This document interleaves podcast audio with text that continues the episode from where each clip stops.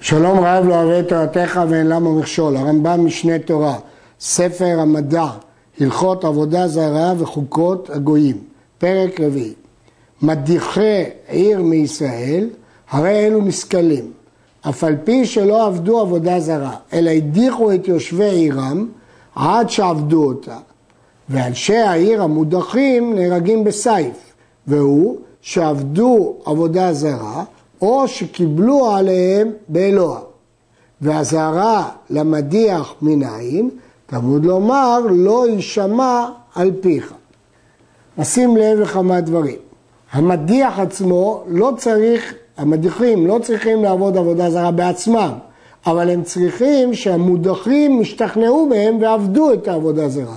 אחרת הם לא נחשבים מדיחים. מדיחים זה רק שהם בפועל עבדו. המחלוקת יש במשנה, בברייתא, האם מדיחי עיר הנידחת בסקילה או בחנק, והלכה כתנא קמא שהם בסקילה וכן פסק הרמב"ם.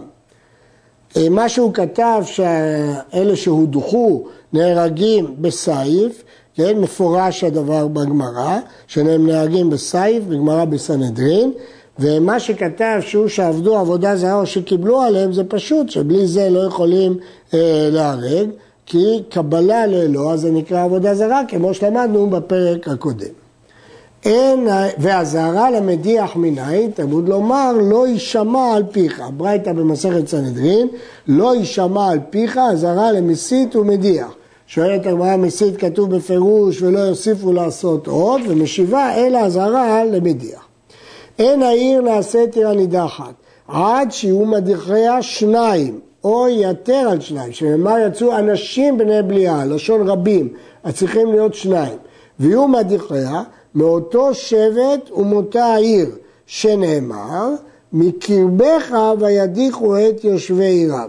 כיוון שזה כתוב מקרבך, משמע שהמדיחים צריכים להיות ממש מתוכם. תנאי נוסף, ועד שידיחו רובה, צריך שידיחו את רוב העיר. ויהיו המודחים ממאה ועד רובו של שבט. אבל אם הודח רובו של שבט, דנים אותם כיחידים, שנאמר, אנשי העיר, לא כפר קטן ולא כרך גדול, וכל פחות ממאה כפר, ורובו של השבט כפר כרך גדול. אז לכן צריך שיהיה ממאה, כדי שיהיה לזה שם אה, עיר ולא כפר, ופחות מרובו של שבט, כי אז הם נקראים שבט שלם, זה כבר לא עיר. וכן אם ידיחו אנשים או קטנים, או שהדיחה יחיד, או שהודח מיעוטה, או שהודחו מעליהם, או שהיו מדיחה מחוצה לה, כלומר לא התקיימו כל התנאים שמנינו קודם, אין דנים בדין עיר הנידחת. אלה הרי הם כיחידים שעבדו עבודה זרה. אז הם לא בסייף וממונם לא אה, אה, בטל, אלא סוקלים כל מי שעבד וממונם ליורשיהם כי שאר הרוגי בית דין. אז ההבדל הוא שבאנשי עיר הנידחת זה בסייף, ואילו עובד עבודה זרה בסקילה. וההבדל שני, שממונם חרם בעיר הנידחת, ואילו בשאר עובדי עבודה זרה ממון לא יורשים. אין דנים עיר הנידחת, אלא בדין הגדול של שבעים ואחת, שנאמר והוצאת את האיש ההוא את האישה ההיא, אשר עשו את הדבר הזה על שעריך, את האיש או את האישה, וסקלתם באבנים ומתו. יחידים נהרגים בבית דין של כל שעה ושעה, ואין המרובים נהרגים, אלא בבית דין הגדול. מה שכתוב פה, את האיש ההוא, את האישה ההוא, זה בשעריך, אבל את המדיחים, אה, אה, עיר הנידחת את המודחים, שזה רובה של עיר, זה רק בבית דין הגדול. אין אחת מערי מקלט נעשה רנאית עיר הנידחת, שנאמר באחת עריך. הרעב"ד כותב פה, אמר אברהם, לא ידעתי מנין לו זה. מאיפה המקור של הרמב"ם שערי מקלט לא נעשים עיר הנידחת? והוא מביא מקור, כתוב באחת עריך. אז uh, באמת המקור של זה לא ברור, גם לא כתוב הפסוק באחת עריך, אלא באחד שעריך. לא ברור המקור של דברי הרמב"ם, המפרשים מחפשים לו מקור. הכסף משנה מסביר, כי ההיגיון הוא שכיוון שערי מקלט, השבטים נתנו אותם אה, מחלקם, הם לא מיוחדים לנותנים, הם לא נקראים שעריך, זה משהו ציבורי, משהו ששייך לכלל. ומאיפה הרמב"ם למד? זה מירושלים. אבל מסתבר יותר שהיה לרמב"ם איזה מקור שלא ידוע לנו. ולא ירושלים נעשית עיר הנידחת, זה מפורש במשנה. לפי שלא נתחלקה, בגמרא בבבא קמא, לפי שלא נתחלקה לשבטים. אז זה לא שעריך, זה לא שייך לאחד השבטים. ואין עושים מעיר הנידחת בספר, כדי שלא ייכנסו גויים ויחריבו את ארץ ישראל. גמרא במסכת סנהדרין, ספר זה הגבול בין ישראל לבין הגויים. אמנם בגמרא למדו את זה מפסוק מקרבך, אבל לא מן הספר, אבל בברייתא הביאו את הטעם, שמא ישמעו גויים ויחריבו את ארץ ישראל. הרמב"ם לא הלך לפי המקור מהפסוק שהביאה הגמרא, אלא דווקא לפי הברייתא שנתנה טעם, שלא יבואו להחריב את ארץ ישראל. ואין בית דין אחד עושה שלוש עיירות הנידחות זו בצד זו, אבל אם היו מרוחקות, עושה. המשנה בעשרת סנהדרין אומרת, אין עושים מן דחת בספר ולא שלוש, אבל עושים אחת או שתיים. בגמרא, זימנין אמר רב בבית דין אחד הוא דין עושים, אה בשניים או שלושה בתי דינים עושים, זימנין אמר רב אפילו בשניים או שלושה בתי דינים לעולם אין עושים. הרמב"ם פסק, כמו דברי רב הראשונים, לשנה כמה, שדווקא בית דין אחד. ובהמשך, אמר יש לקיש לא שנו אלא במקום אחד, אבל בשניים או שלושה מקומות עושים. רבי יוחנן אומר, אין עושים, משום כורחה. והגמרא הביאה, תניא כבתי דרבי יוחנן. ולכן מקשים כל המפרשים על הרמב"ם, מדוע הוא פסק כריש לקיש שבשניים או שלושה מקומות עושים ולא פסק כרבי יוחנן, ואכן כך משיג הרעב"ד, אמר אברהם כל זה שיבוש, דלעולם אין עושים שלוש שעות נידחות, לא בבית דין אחד ולא בשלוש, לא במקום אחד ולא מרוחקות, והסיבה לזה מפני שהלכה לכאורה כרבי יוחנן נגד ריש לקיש. והכסף משנה מסביר באריכות אה, את דברי הרמב"ם. אין עושים מעיר הנידחת, עד שידיחו המדיחה בלשון רבים, ויאמרו להם נלך ונעבוד, או נלך ונזבח, או נלך ונקטר, או נלך וננסח, או נלך ונשתחווה, או נלך ונקבל באלוה, והם שומעים, ועבדו אותה דרך עבודתה, או באחת מארבע עבודות. או שקיבלו אותה באלוה. למדנו כבר בהלכות עבודה זרה, שהמקבל לאלוה או העובד בעבודה שדרך לעבוד אותה, או עובד בארבע עבודות של שמיים, הוא אה, נקרא עובד עבודה זרה, ולכן זה נקרא ההדחה. אבל ההדחה צריך דווקא בלשון רבים, כי יש הבדל בין מסית, שאומר אעבוד, נלך אעבוד, לבין מדיח, שאומר נעבוד, נלך ונעבוד, לשון רבים. העיר הנידחת, שלא נתקיימו בה ומדיחיה כל התנאים האלו, איך עושים להם? מתרים ומעידים בכל אחד ואחד שעבד מהם עבודה זרה וסוקלים אותם כיחידים וממונם ליורשיהם כי אין להם דין של עיר הנידחת. ואך דין עיר הנידחת, אם יתקיימו כל התנאים, בזמן שתהיה ראויה לעשות עיר הנידחת, בדין הגדול שולחים ודורשים וחוקרים עד שידעו בראייה ברורה שהודחה כל העיר או רובה וחזרו לעבודה זרה.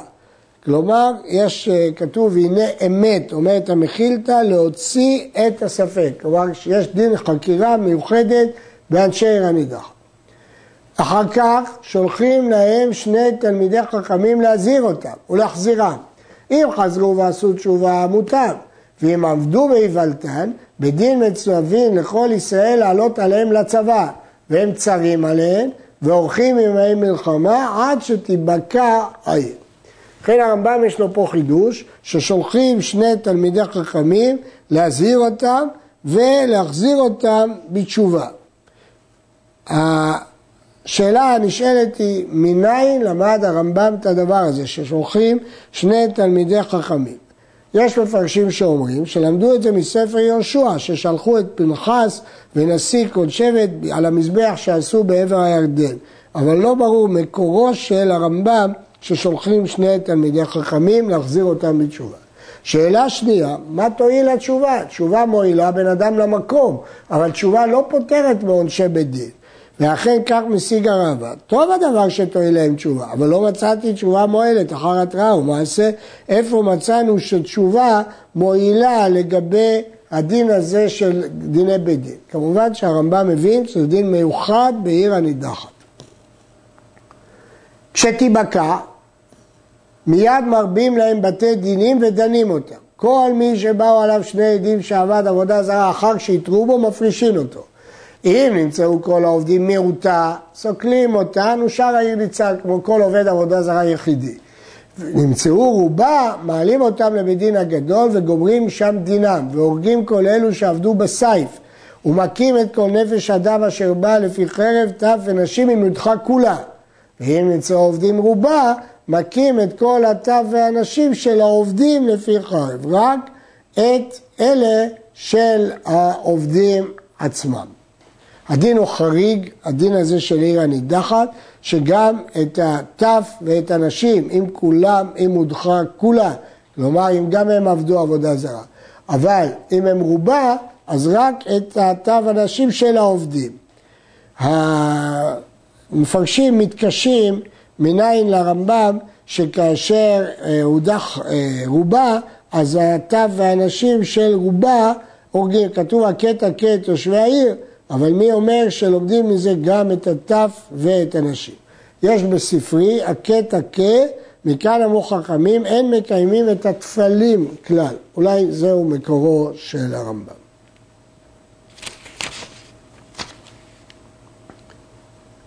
ובין שהודחה כולה ובין שהודחו רובה, סוקלים את מדיחיה ומקבצים כל שללה אל תוך רחובה. אין לרחוב, עושים לרחוב.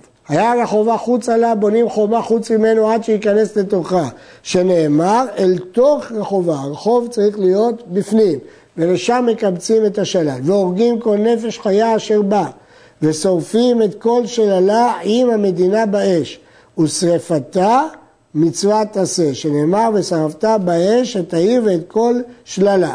ומניין הרמב"ם למד נפש חיה, כתוב בפסוק, ואת כל בהמתה. כל בהמתה, משמע כולל כל חיה ובהמה.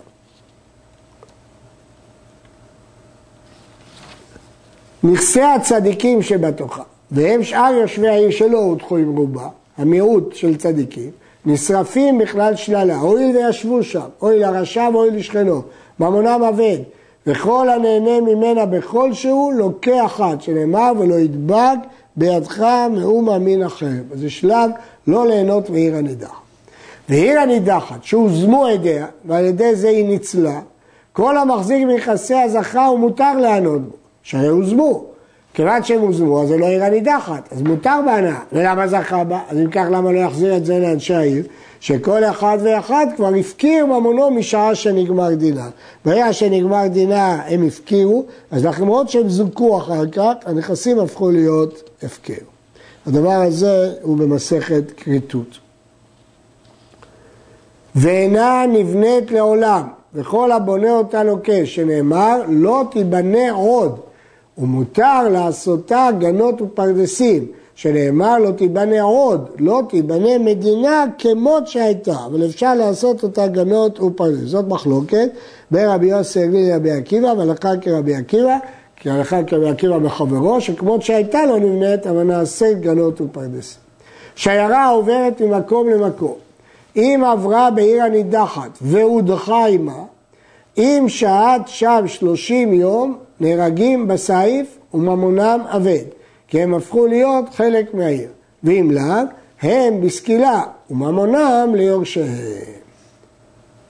כלומר, אחרי שלושים יום הם הפכו להיות חלק מן העיר ודינם כאנשי עיר הנידחת.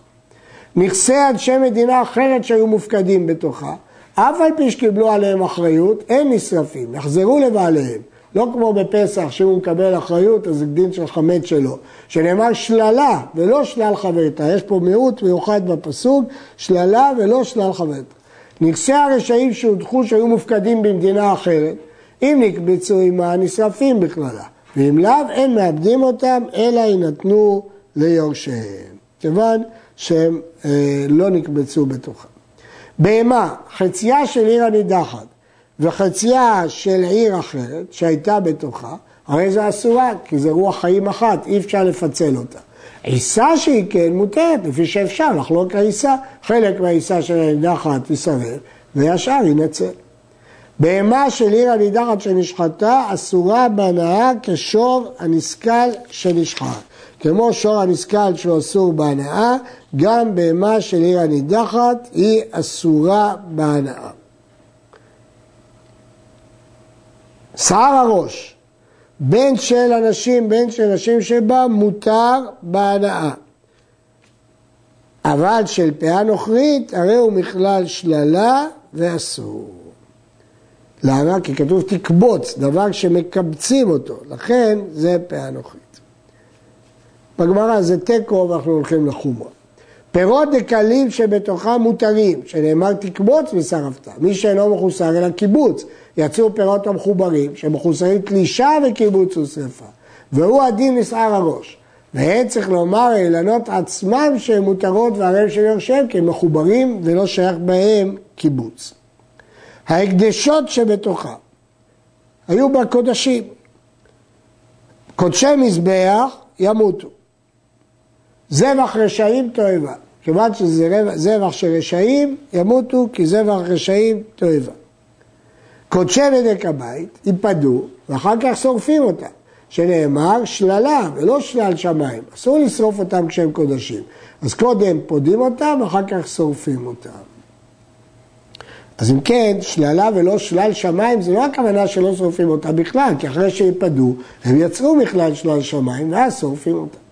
הבכור והמעשר שבתוכה תמימים, הרי הם קודשי מזבח וימותו. בעלי מומים, הרי בכלל בהמתה ונהרגים. התרומות שבתוכה, אם הגיעו ליד כהן, ירקבו, מפני שהם נכסיו, כמו כל הנכסים שבעיר. ואם עדיין הם ביד ישראל, יינתנו לכהן של מדינה אחרת, מפני שהם נכסי שמיים, קדושתם קדושת הגוף, אז חל על זה הדין שללה ולא שלל שמיים. מעשר שני וכסף מעשר שני וכתבי הקודש שבתוכה, הרי אלו יגנזו. למרות שמעשר שני נאכל לישראל, כיוון שהוא קודש, אז הוא לא יישרף, אלא ייגנז. הברייתא דורשת, רחובה את כל שללה, פרט לכסף הקדש וכסף מעשר. כל העושה דין בעיר הנידחת, הרי זה כמקריב עולה כליל, זה לשון המשנה, שנאמר כליל להשם אלוהיך, ולא עוד, אלא שמסלק חרון אף מישראל, שנאמר למען ישוב השם אחרון אפו, הוא מביא עליהם ברכה ורחמים, שנאמר ונתן לך, נתן לך רחמים ורחמך וירבך. למרות שלכאורה זה מעשה אכזריות להרוג את אנשי הנידחת, להפך הם האכזרים, שהם הולכים אחרי האבל ומטעים את העולם בעבודה הזרה. ולכן דווקא הדין בעיר הנידחת הוא שמביא לרחמים. עד כאן.